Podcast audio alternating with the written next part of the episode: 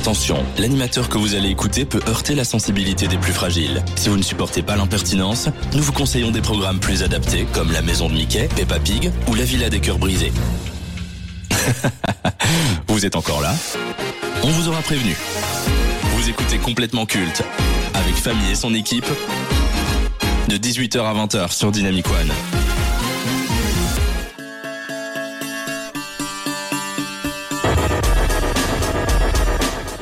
Dynamicien, dynamicienne, bonsoir. Lorsque vous comprenez que vous avez un don et que vous suscitez des réactions, les gens commencent à faire attention à vous. Ils vous considèrent, ils vous admirent, ils vous aiment, mais la plupart des artistes ne font pas un métier d'image seulement parce qu'ils ont du talent. Ils le font par nécessité, par besoin. Qu'ils en soient conscients ou non, il y a un manque à combler. Il n'est pas question de narcissisme ou d'ego surdimensionné. En réalité, un artiste souhaite offrir à son audience un moment agréable loin des tracas du quotidien. En échange, il reçoit de l'attention, des applaudissements, des rires, des larmes et des émotions en tout genre. D'une certaine façon, il essaie de recevoir ce qui lui manquait tant. Compter, exister, être aimé. L'homme qui nous intéresse symbolise à la perfection ce qu'est un artiste. Conscient très tôt d'avoir un don pour la comédie, il décide d'arrêter l'école à 16 ans pour poursuivre son rêve. C'est derrière un certain Clint Eastwood qui le découvre et qui lui donne sa chance dans un de ses longs métrages. Une petite apparition aux côtés de l'inspecteur Harry dans La dernière cible en 1988 a été l'élément déclencheur dans sa carrière. On peut donc affirmer que le dernier des géants a encore eu du flair. En reconnaissance, l'artiste a fait de son imitation d'Eastwood une de ses marques de fabrique. Dès ses débuts dans le stand-up, le public a ressenti quelque chose de spécial. Il avait tout pour devenir une référence du métier, un talent unique, les gestuels, les mimiques, un humour qui lui est propre. Les spécialistes étaient unanimes et visionnaires, il va marquer l'industrie de son empreinte. Il a fait du Saturday Night Live son terrain de jeu, il a conquis Hollywood tant sur le plan comique que dramatique. Au fil des années, il a marqué de nombreuses générations grâce à ses rôles cultes et intemporels.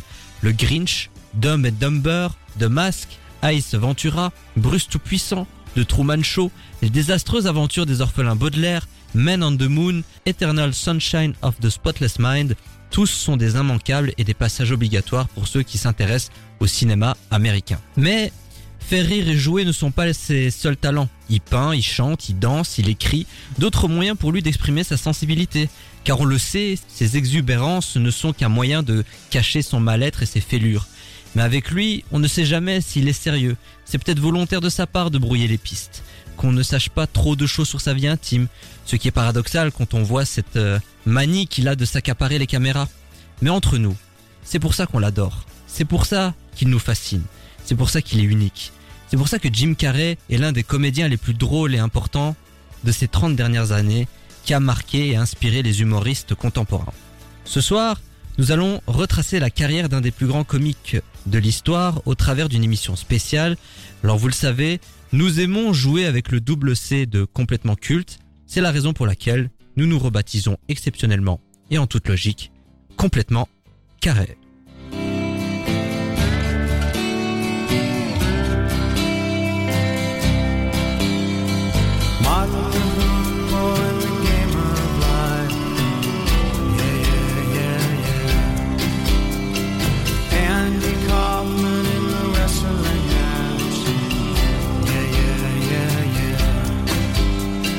Monopoly 21, checkers and chess. Yeah, yeah, yeah, yeah. Mr. Fred Lassie in a breakfast mess. Yeah, yeah, yeah, yeah. Let's play 12.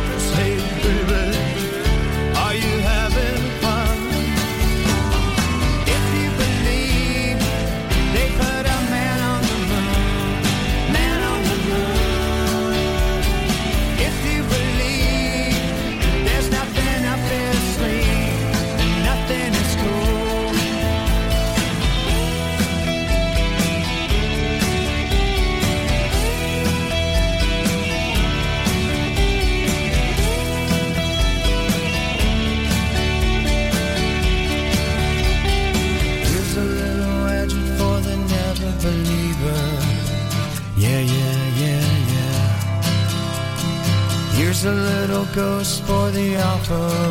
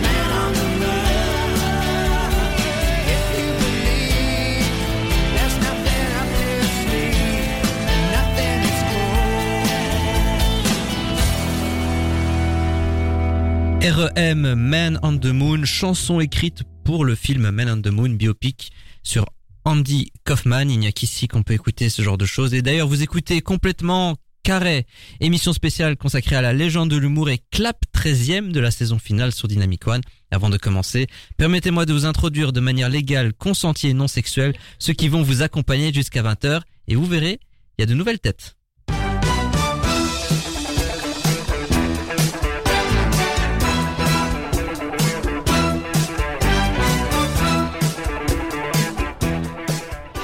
Une nouvelle membre au sein de l'équipe, elle était auprès de Jordan dorénavant, c'est avec nous qu'elle nous partagera ses passions et points de vue. En plus de lui souhaiter la bienvenue, dites-lui good afternoon, good evening, good night, c'est Alix. Bonjour Très très contente de rejoindre l'émission.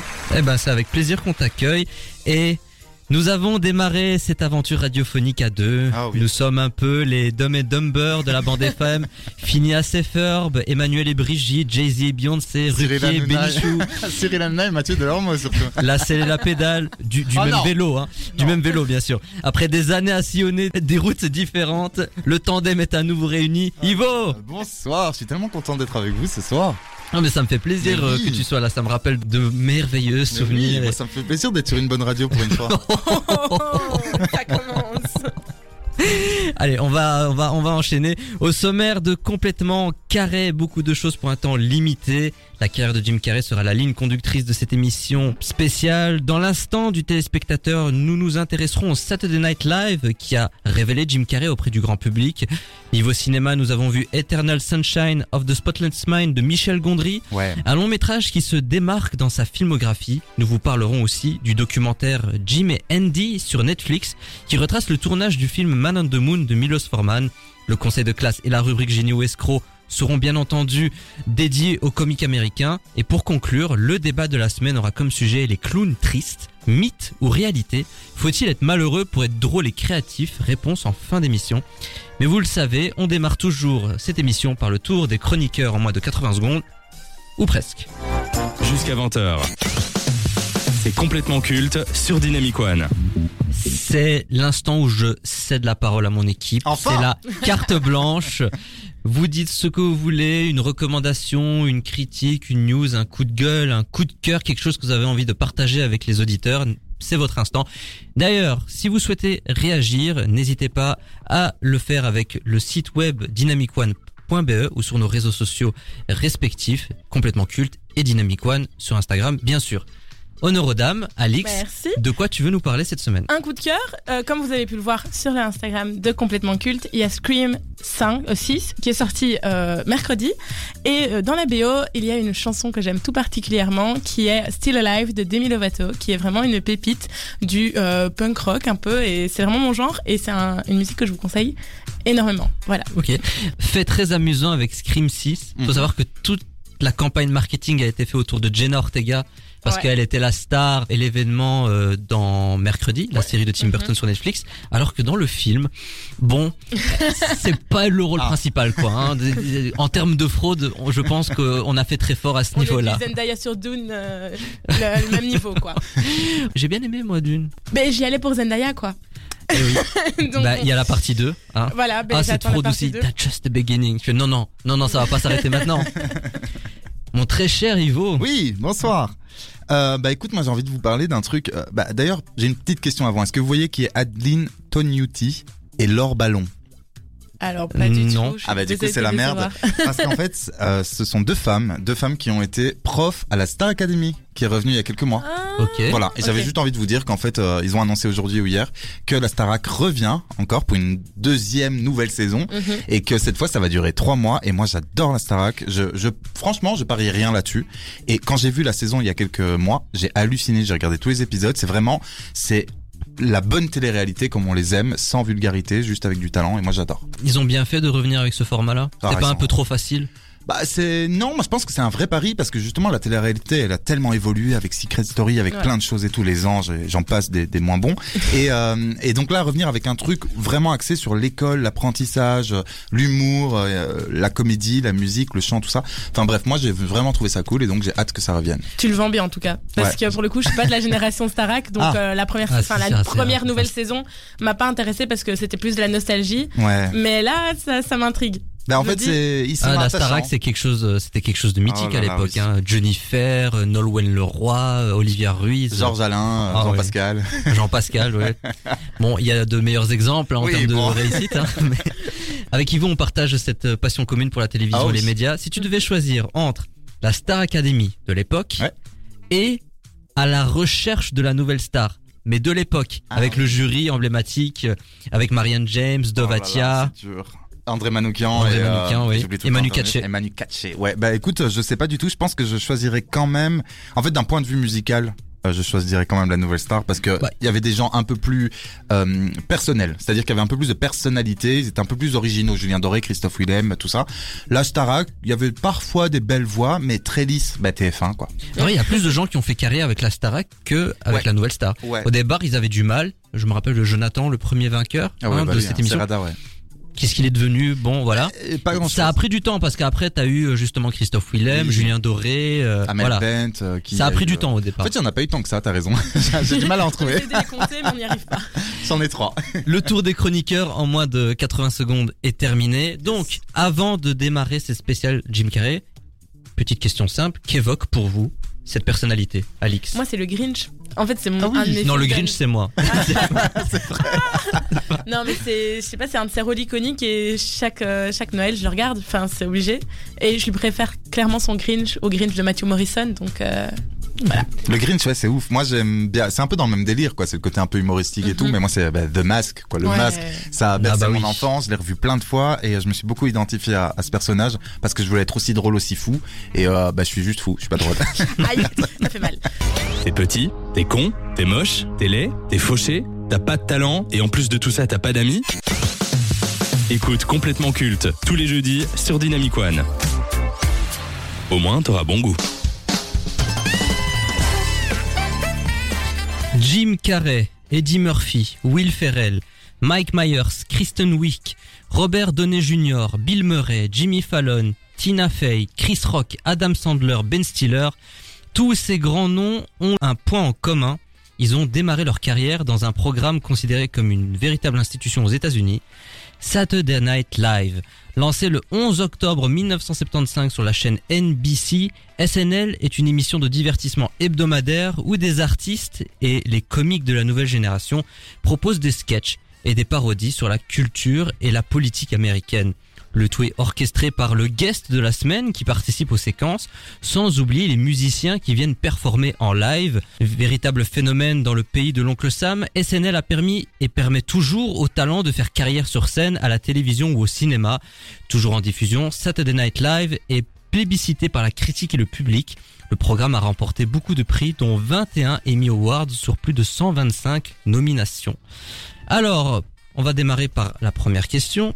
Est-ce que vous connaissez le SNL et qu'est-ce que ça évoque pour vous ce programme? Alix Alors euh, oui, je connais, je connais principalement pour euh, les invités musicaux avec le monologue euh, au début, enfin qui n'est pas nécessairement les invités musicaux qui, qui le font, mais je suis beaucoup de stars qui sont passées. Taylor Swift, son monologue m'a toujours fait très rire. Je sais bien qu'il y a eu quelques controverses ces derniers temps euh, avec certains sketchs euh, qui ont un peu floppé, mais euh, je sais bien que c'est une institution. J'ai eu la chance de pouvoir, euh, enfin, j'ai vu que la façade, j'ai pas pu rentrer, mais voir les studios, donc euh, ouais, c'est iconique quoi. C'est ça, c'est ce que dit Alix, c'est euh, c'est totalement iconique. Moi, je connais ça depuis toujours, c'est-à-dire que euh, bah, j'ai 32 ans, hein, je suis un papy, mais euh, je pense que ça a commencé en 75. En tout cas, ça a 45 ans d'existence, qui est assez dingue pour une émission. C'est un des records en Amérique et sûrement mondiaux d'ailleurs. En tout cas, voilà. Et donc, j'ai toujours connu ça, entendu parler de ça. Il y a que Mhm. récemment, enfin récemment, il y a quelques années déjà, euh, que je me suis mis à regarder donc du coup des vidéos sur YouTube et j'ai halluciné euh, de la manière dont c'est écrit tellement c'est drôle. J'ai adoré. Voilà. Pourquoi cette émission est considérée comme une institution aux États-Unis selon vous? Parce qu'il y a des émissions pour dénicher des talents, il y en a plein. Pourquoi le SNL en particulier Bah, déjà, c'est pas fait pour dénicher un talent. Enfin, c'est d'abord pour divertir. C'est pas une émission, un télécrochet comme The Voice. Non mais ça euh, permet en tout cas de mettre en avant des, des jeunes et de leur donner une certaine visibilité. Clairement, mais c'est pas c'est pas le but premier de l'émission. Donc déjà, c'est je trouve que le public peut approcher ça plus facilement en mode ah on va découvrir quelqu'un. Non, c'est ah on va on va passer un bon moment. Et le fait que ça ça fait à fond attention à l'actualité. Ouais. Donc euh, c'est beaucoup plus simple de comprendre euh, un sketch quand euh, c'est ce qui se passe en ce moment dans nos vies, quoi. Mais c'est ce que j'allais dire en fait. hein. J'ai d'autres trucs aussi à dire, mais c'est ce que j'allais dire, c'est le fait que en fait les sketchs euh, sont déjà très bien écrits, très drôles, très incisifs et qu'ils sont euh, bah, par rapport à la culture et aussi à la politique américaine. Et donc en fait, je pense que c'est vraiment une bulle d'air frais quand tu regardes ça avec tes Américains parce qu'ils se foutent de la gueule de tout le monde de A à Z. Euh, et moi, je trouve ça très drôle. Et je pense aussi une autre raison pour laquelle ça marche, c'est donc la musique. On l'a dit.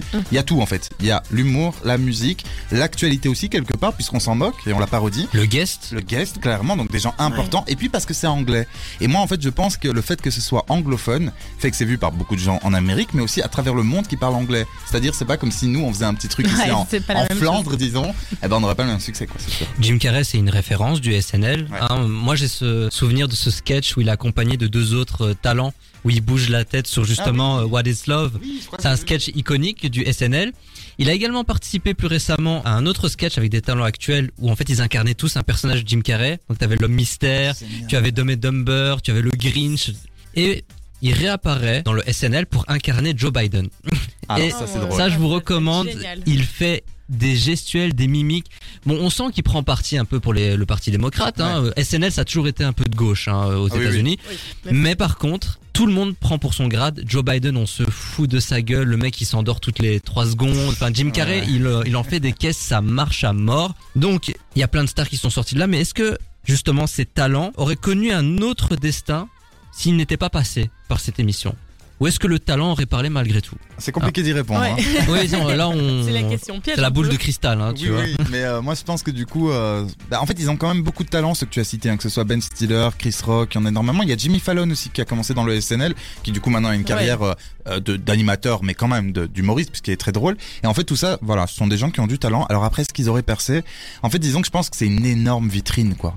Et que donc le fait de passer là-dedans fait que soit tu perces, C'est- soit t'es c'est un nul. goal. Et voilà, c'est ça. En fait, c'est c'est un tremplin de fou, quoi. Voilà. Alors, on a tenté d'importer le concept ailleurs, Ah en oui. France notamment. En 2003, Canal Plus avait lancé Samedi soir en direct avec Cadmerade, Olivier ou encore Gad Elmaleh. Ça s'est arrêté au bout de quatre numéros car ça coûtait trop cher.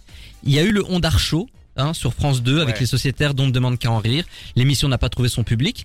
La dernière tentative vient de M6 il y a quelques années où ils ont clairement repris SNL. C'était diffusé un jeudi soir, mais bon, bref. Oui, oui. Le premier guest c'était Gad Elmaleh Ouais, mais il y en a eu qu'une seule. Pourquoi est-ce qu'ils ont tant de mal à adapter le SNL C'est trop américain ou c'est unique que SNL, il est arrivé aux États-Unis à une époque où la TV, on la regardait. Donc ils ont eu le temps de se développer et Ouais. de créer un public. On regarde plus la TV et c'est une émission qui, enfin, qui peut plaire, oui, ok, à la ménagère euh, habituelle, mais c'est aussi une émission qui va plaire aux jeunes, je pense, enfin du Mhm. moins allez 18-35 ans.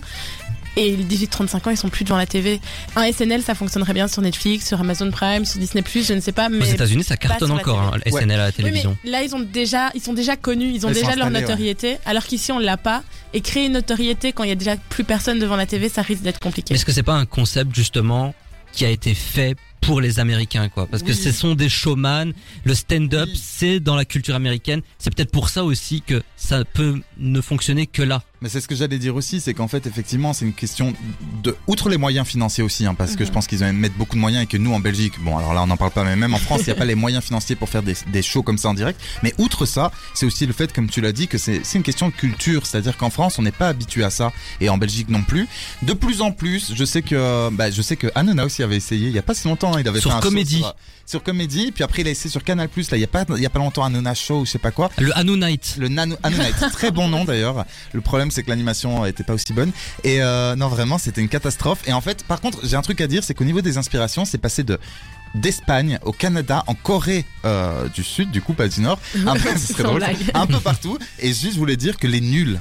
Moi, c'est une émission culte que j'adore, les nuls avec euh, Alain Chabat et toute la team là. Et ben en fait, ils ont avoué qu'ils se sont inspirés à l'époque pour les nuls l'émission du Saturday Night Live. Oula, c'est dur Bah, ça Live. Ça et les Monty Python d'ailleurs. Ah ouais. Alors, c'est diffusé depuis 1975 et ça continue de fonctionner à la télévision sur NBC.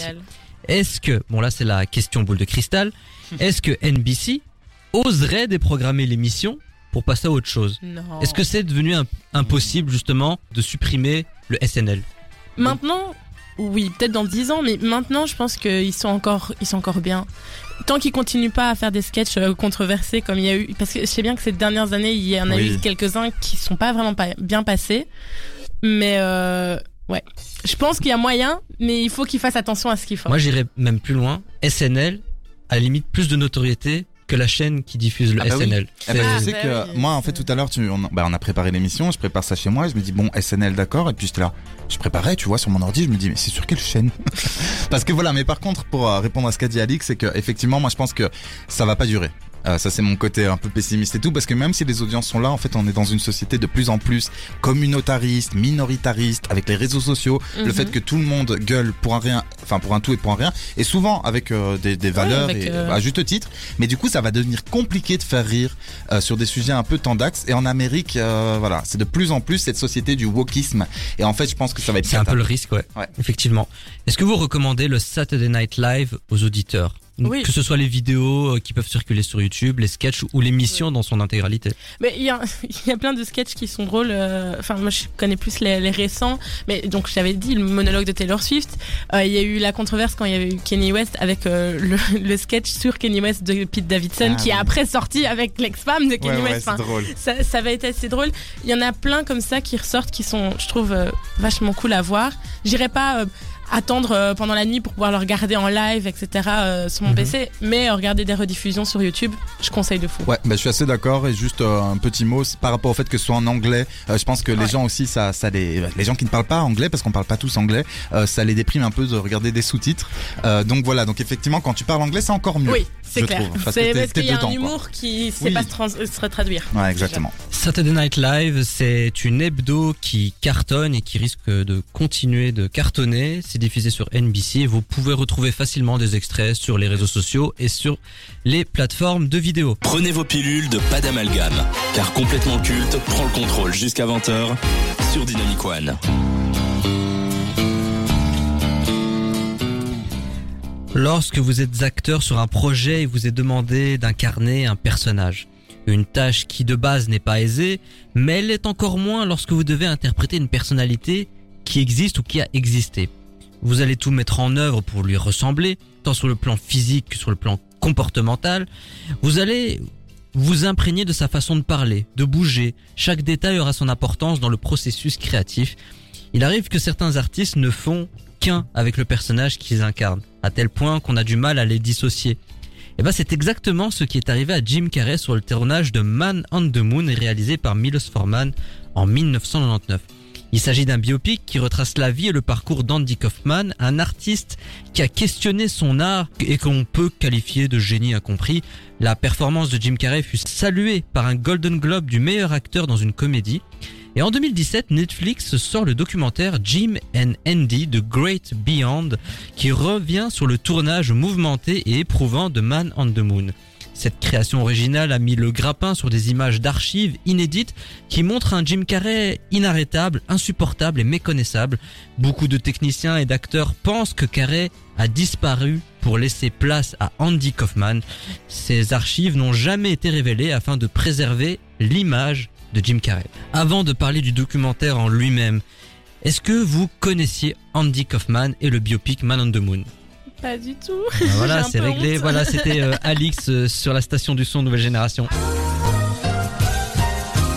Ivo, Alors moi j'avais entendu parler d'Andy Kaufman, euh, de toute manière même si je le connaissais pas je le dirais pas parce que j'ai trop de fierté, Euh, donc c'est mort. Non non j'avais entendu parler de lui mais effectivement j'avais pas vu le documentaire, j'ai regardé le documentaire euh, ce matin, enfin ce matin je me lève à 14h mais bref, et du coup ouais je me lève tard, bon on s'en fout. Et donc t'as la vie coup- d'artiste.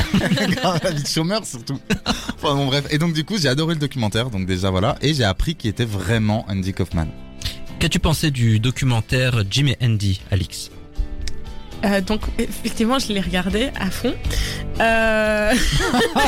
elle, elle essaye même pas de camoufler son Mais- mensonge. Ah, c'est ça qui est Pour ma génial. défense, euh, j'ai pas eu le temps. J'ai vraiment pas eu le temps et euh, j'avais pas compris qu'il fallait que je le regarde. Y a pas de souci. C'est pas, pas grave. Qu'est-ce que t'as pensé euh, plus en profondeur de Jim et Andy Alors moi ce que j'ai pensé du film c'est déjà bah, outre le voilà disons quand même que le film est très bien réalisé je trouve Euh, il est très bien monté c'est assez intéressant parce qu'en fait donc ils ont mis des images inédites euh, du tournage de l'époque donc dans les années fin 90 je pense. Et donc c'était hyper intéressant ça mais moi ce qui m'a beaucoup intéressé c'est le sujet. C'est-à-dire qu'en fait moi je me suis toujours intéressé aux acteurs et, aux- actrices et j'ai toujours admiré euh, le fait qu'ils arrivent et elles arrivent à euh, ne pas euh, perdre la boule. Bon en l'occurrence là Justement, a perdu la que boule ce documentaire dit sur le métier d'acteur en fait Quel est le message? Mais tu sais, moi, on, on se fout souvent de la gueule de Isabelle Adjani. Euh, on se souvient Qui en du fait des sketch, caisses. voilà, et on se souvient du sketch, bien sûr, de Florence Foresti où elle fait la "Je ne suis pas folle", vous savez. Eh bien, en fait, si, c'est-à-dire qu'en fait, les acteurs, certains acteurs et actrices, ils ont du mal à sortir de leur personnage, et je le comprends totalement, parce que pour tout vous dire, je raconte ma vie, euh, quand je suis sorti du, du lycée, comme parlent les Français, donc il y a fort longtemps, euh, j'ai voulu euh, essayer le conservatoire euh, royal de, de comédie, enfin de, de théâtre à Bruxelles, et en fait, je vous jure qu'une des raisons pour laquelle, lesquelles je ne l'ai pas fait, c'est parce que j'avais peur d'être trop, euh, quand je joue un rôle, imprégné dans le rôle. C'est-à-dire qu'en fait, tu sais, tu sens tes faiblesses. Et tu sais que je dis pas que je me serais pris pour une grenouille. Mais ce que je veux dire, c'est que vraiment, tu, voilà. Et donc, moi, je pense que vraiment, ce film-là, ce docu, il est incroyable parce qu'en plus, Jim Carrey, il était pas juste un peu dans le rôle d'Andy Kaufman. Beaucoup trop. Non, il, se, il, se, il le disait lui-même, il se prenait pour Andy Kaufman alors qu'il savait qu'Andy Kaufman était mort. Enfin, c'était une sorte de chose très horrifiante. Mais justement, est-ce que tu penses que Jim Carrey est sincère en disant que Andy Kaufman a pris possession de lui ou c'est un élément qui fait partie du storytelling pour faire parler Ah, je pense qu'il était vraiment sincère, hein, parce qu'en fait, euh, on en parlera un peu plus tard dans l'émission. Je pense euh, sur la fragilité de, de- des gens de rôle et en particulier de Jim Carrey. Et en fait, je pense qu'il est vraiment fragile euh, psychologiquement. Il l'a dit beaucoup. Hein, ses dépressions. Il y a eu de la drogue aussi. Il a souvent parlé justement de la dépression, la différence entre la dépression et la tristesse. C'est pas pour rien qu'il s'est mis à la peinture, etc. Mais on, on en reparlera. Rien que le fait de ne pas avoir montré les behind the scenes pour éviter qu'on pense que ce soit un connard. euh, Enfin, Si c'était sorti, est-ce que ça aurait eu des répercussions sur sa carrière et sur sa réputation? Il y a moyen, hein. Bah parce oui. que il, il est vu un peu comme justement un des acteurs, un des gentils, un Mais des. justement, déjà à l'époque, il avait ce petit côté foufou, incontrôlable sur les plateaux fou, télé, mais- les cérémonies. Donc en vrai, que ça sorte ou pas, Ah, est-ce que ça aurait pas. réellement eu un impact? C'est euh, pas fou mais que- pas méchant. Voilà, parce qu'en fait, moi, j'ai toujours vu Jim Carrey. C'était pour tout vous dire mon acteur préféré quand j'étais enfant pendant des années. Et actrice, c'était Julia Roberts, mais c'était vraiment mes deux Julia idoles.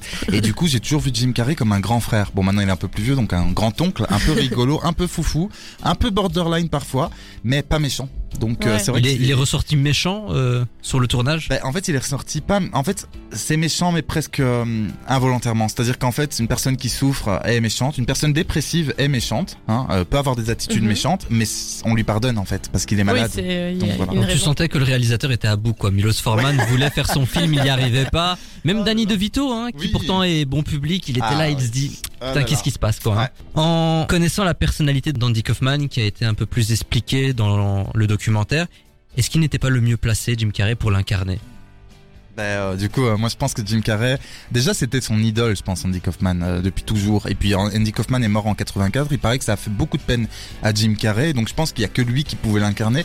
Ou en tout cas, un humoriste qui a euh, cette folie, euh, un acteur ou humoriste qui a cette folie, et surtout cette... Moi ce qui me plaît chez, chez Carrey, mais on en parlera aussi plus tard, c'est sa manière de... C'est ses mimiques, c'est son élasticité dans son visage qui se tord et tout. Et donc qu'il joue un personnage drôle ou un personnage triste, il est tellement à fond que voilà, moi je vois personne d'autre le faire.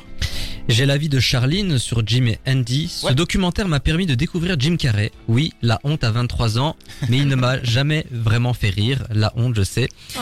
De manière générale, je ne suis pas fan du tout des documentaires sur les stars Mhm. que je trouve vraiment trop surfaits. Par contre, j'ai trouvé celui-là vraiment bien foutu pour le coup. Il avait quelque chose, un plus qu'un bête documentaire Ouais. sur la vie d'une star puisqu'il y a une vraie histoire derrière, comment il a incarné Andy Kaufman et c'était joliment fait. Ouais, bah c'était vraiment joliment fait, ouais. Et, euh, et donc ouais, les auditeurs qui écoutent, franchement, allez voir ce truc parce que, enfin, ce documentaire parce que c'est pas chiant en plus. C'est juste vraiment hyper intense, je trouve. Est-ce que quand on est un artiste et pour le coup un acteur, quand on incarne un personnage, est-ce qu'on garde toujours une partie du personnage qu'on a incarné? Est-ce que ça laisse des séquelles Je pense que oui. Enfin, il y, a- il y a eu des preuves. Enfin, euh, c'est Heath Ledger déjà. Enfin, Oh là, c'est- oui. Je pense que c'est la, la plus grand, le plus grand exemple de, de ce cas-là. Puis après, il y a eu euh, ben, Lady Gaga quand elle est sortie euh, du tournage de House of Gucci, Ouais. qui a Mhm. gardé l'accent pendant un moment.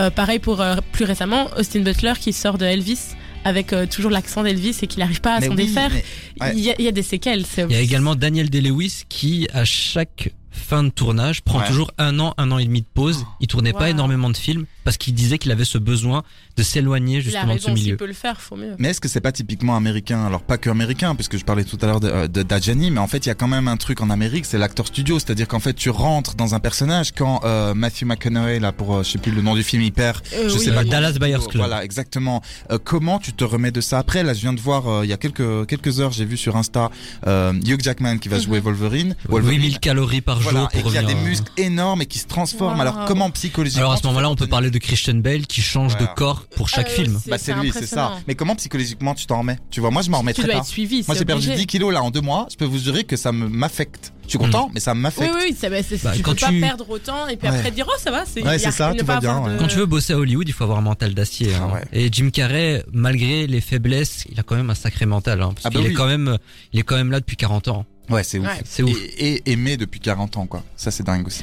Jim et Andy, c'est un documentaire Netflix qu'on vous recommande qui parle du tournage de Man on the Moon et des difficultés rencontrées pendant ce dernier. Vous écoutez complètement culte avec Famille et son équipe de 18h à 20h sur Dynamic One.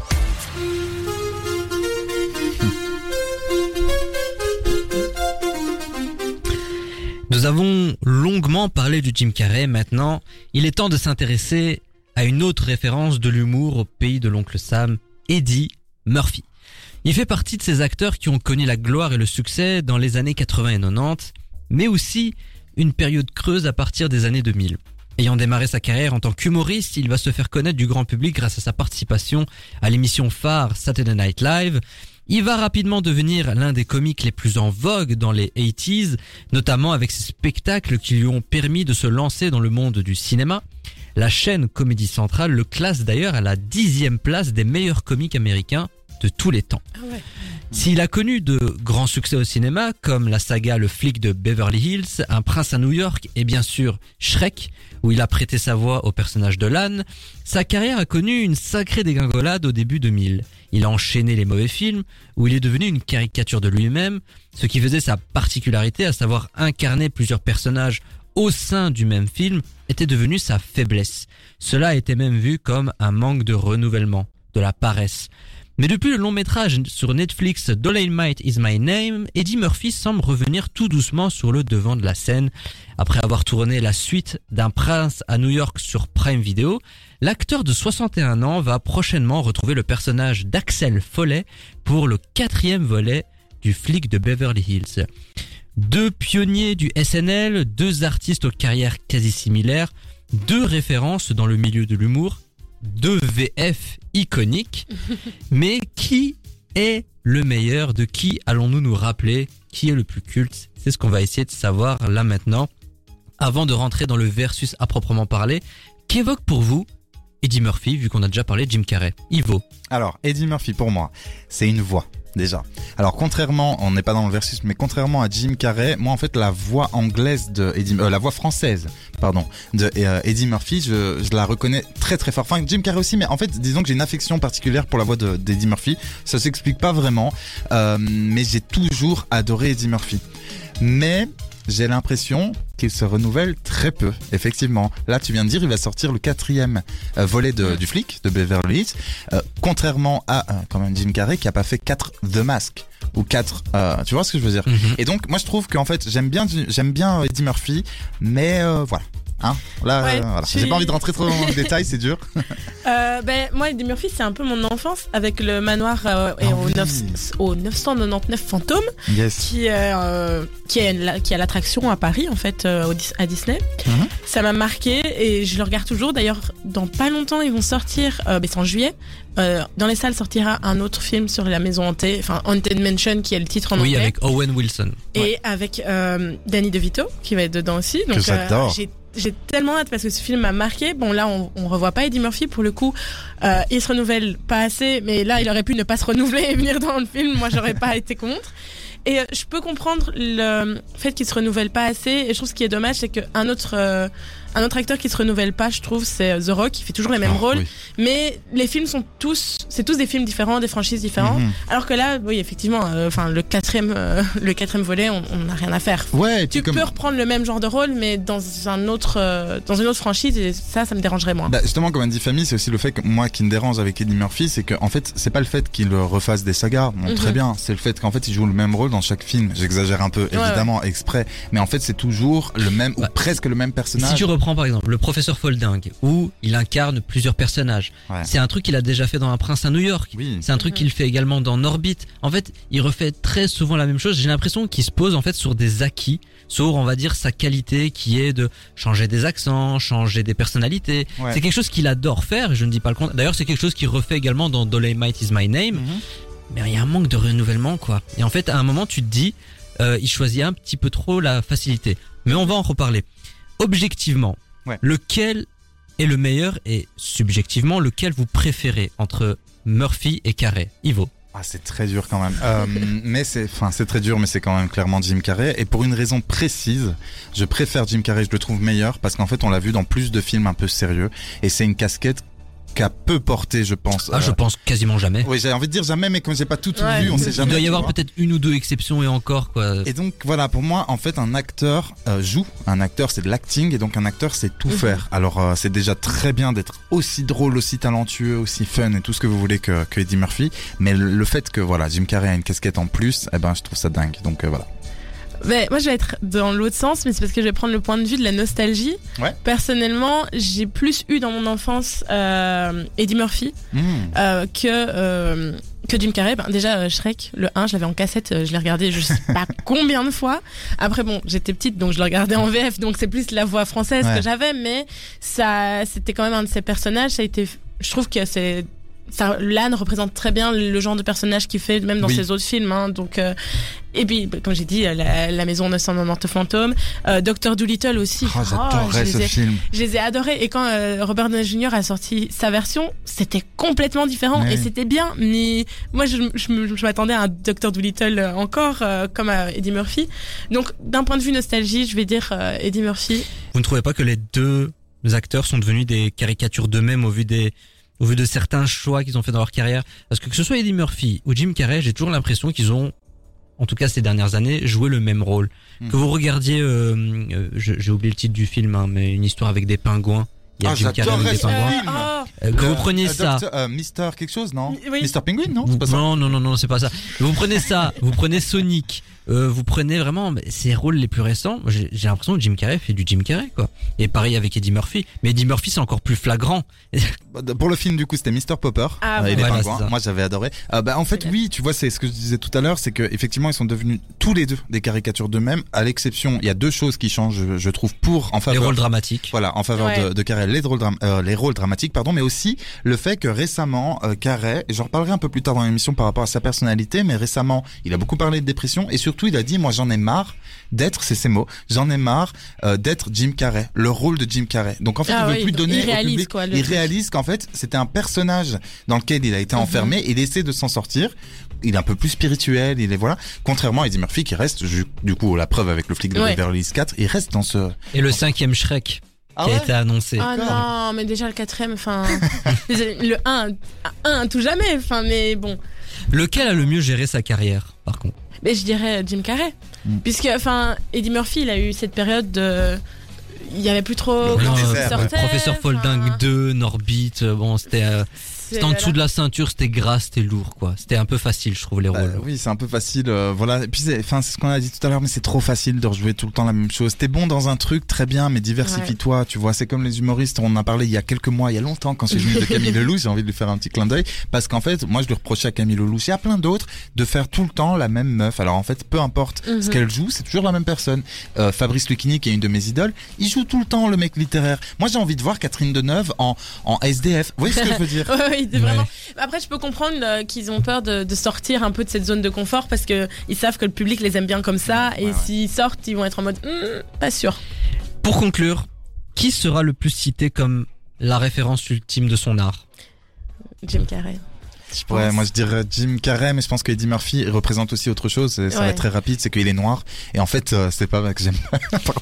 Dire, c'est pas que j'aime pas les À noirs. la façon dont Non, tu l'as non, dit, c'est Non, mais c'était débile. Mais ce que je veux dire par là, c'est qu'en fait, il représente aussi les deux euh, des communautés et surtout du coup. Euh, euh, c'est vrai, Eddie ça c'est intéressant. Mais oui, parce qu'il représente en fait euh, l'humoriste noir qui a Qui a réussi. Qui a réussi. Il a donné une visibilité à la voilà. communauté. Et donc je pense que il va rester aussi, bien sûr pas que, mais aussi pour ça. Mais pas sur le. Voilà, oui, pas le- sur le même. Comment Pas sur Même le même registre. Registre, Voilà. voilà. ouais. Et vous, vous préférez Jim Carrey ou Eddie Murphy? Faites-le nous savoir sur dynamicone.be ou sur nos réseaux sociaux, c'est ainsi que le versus s'achève.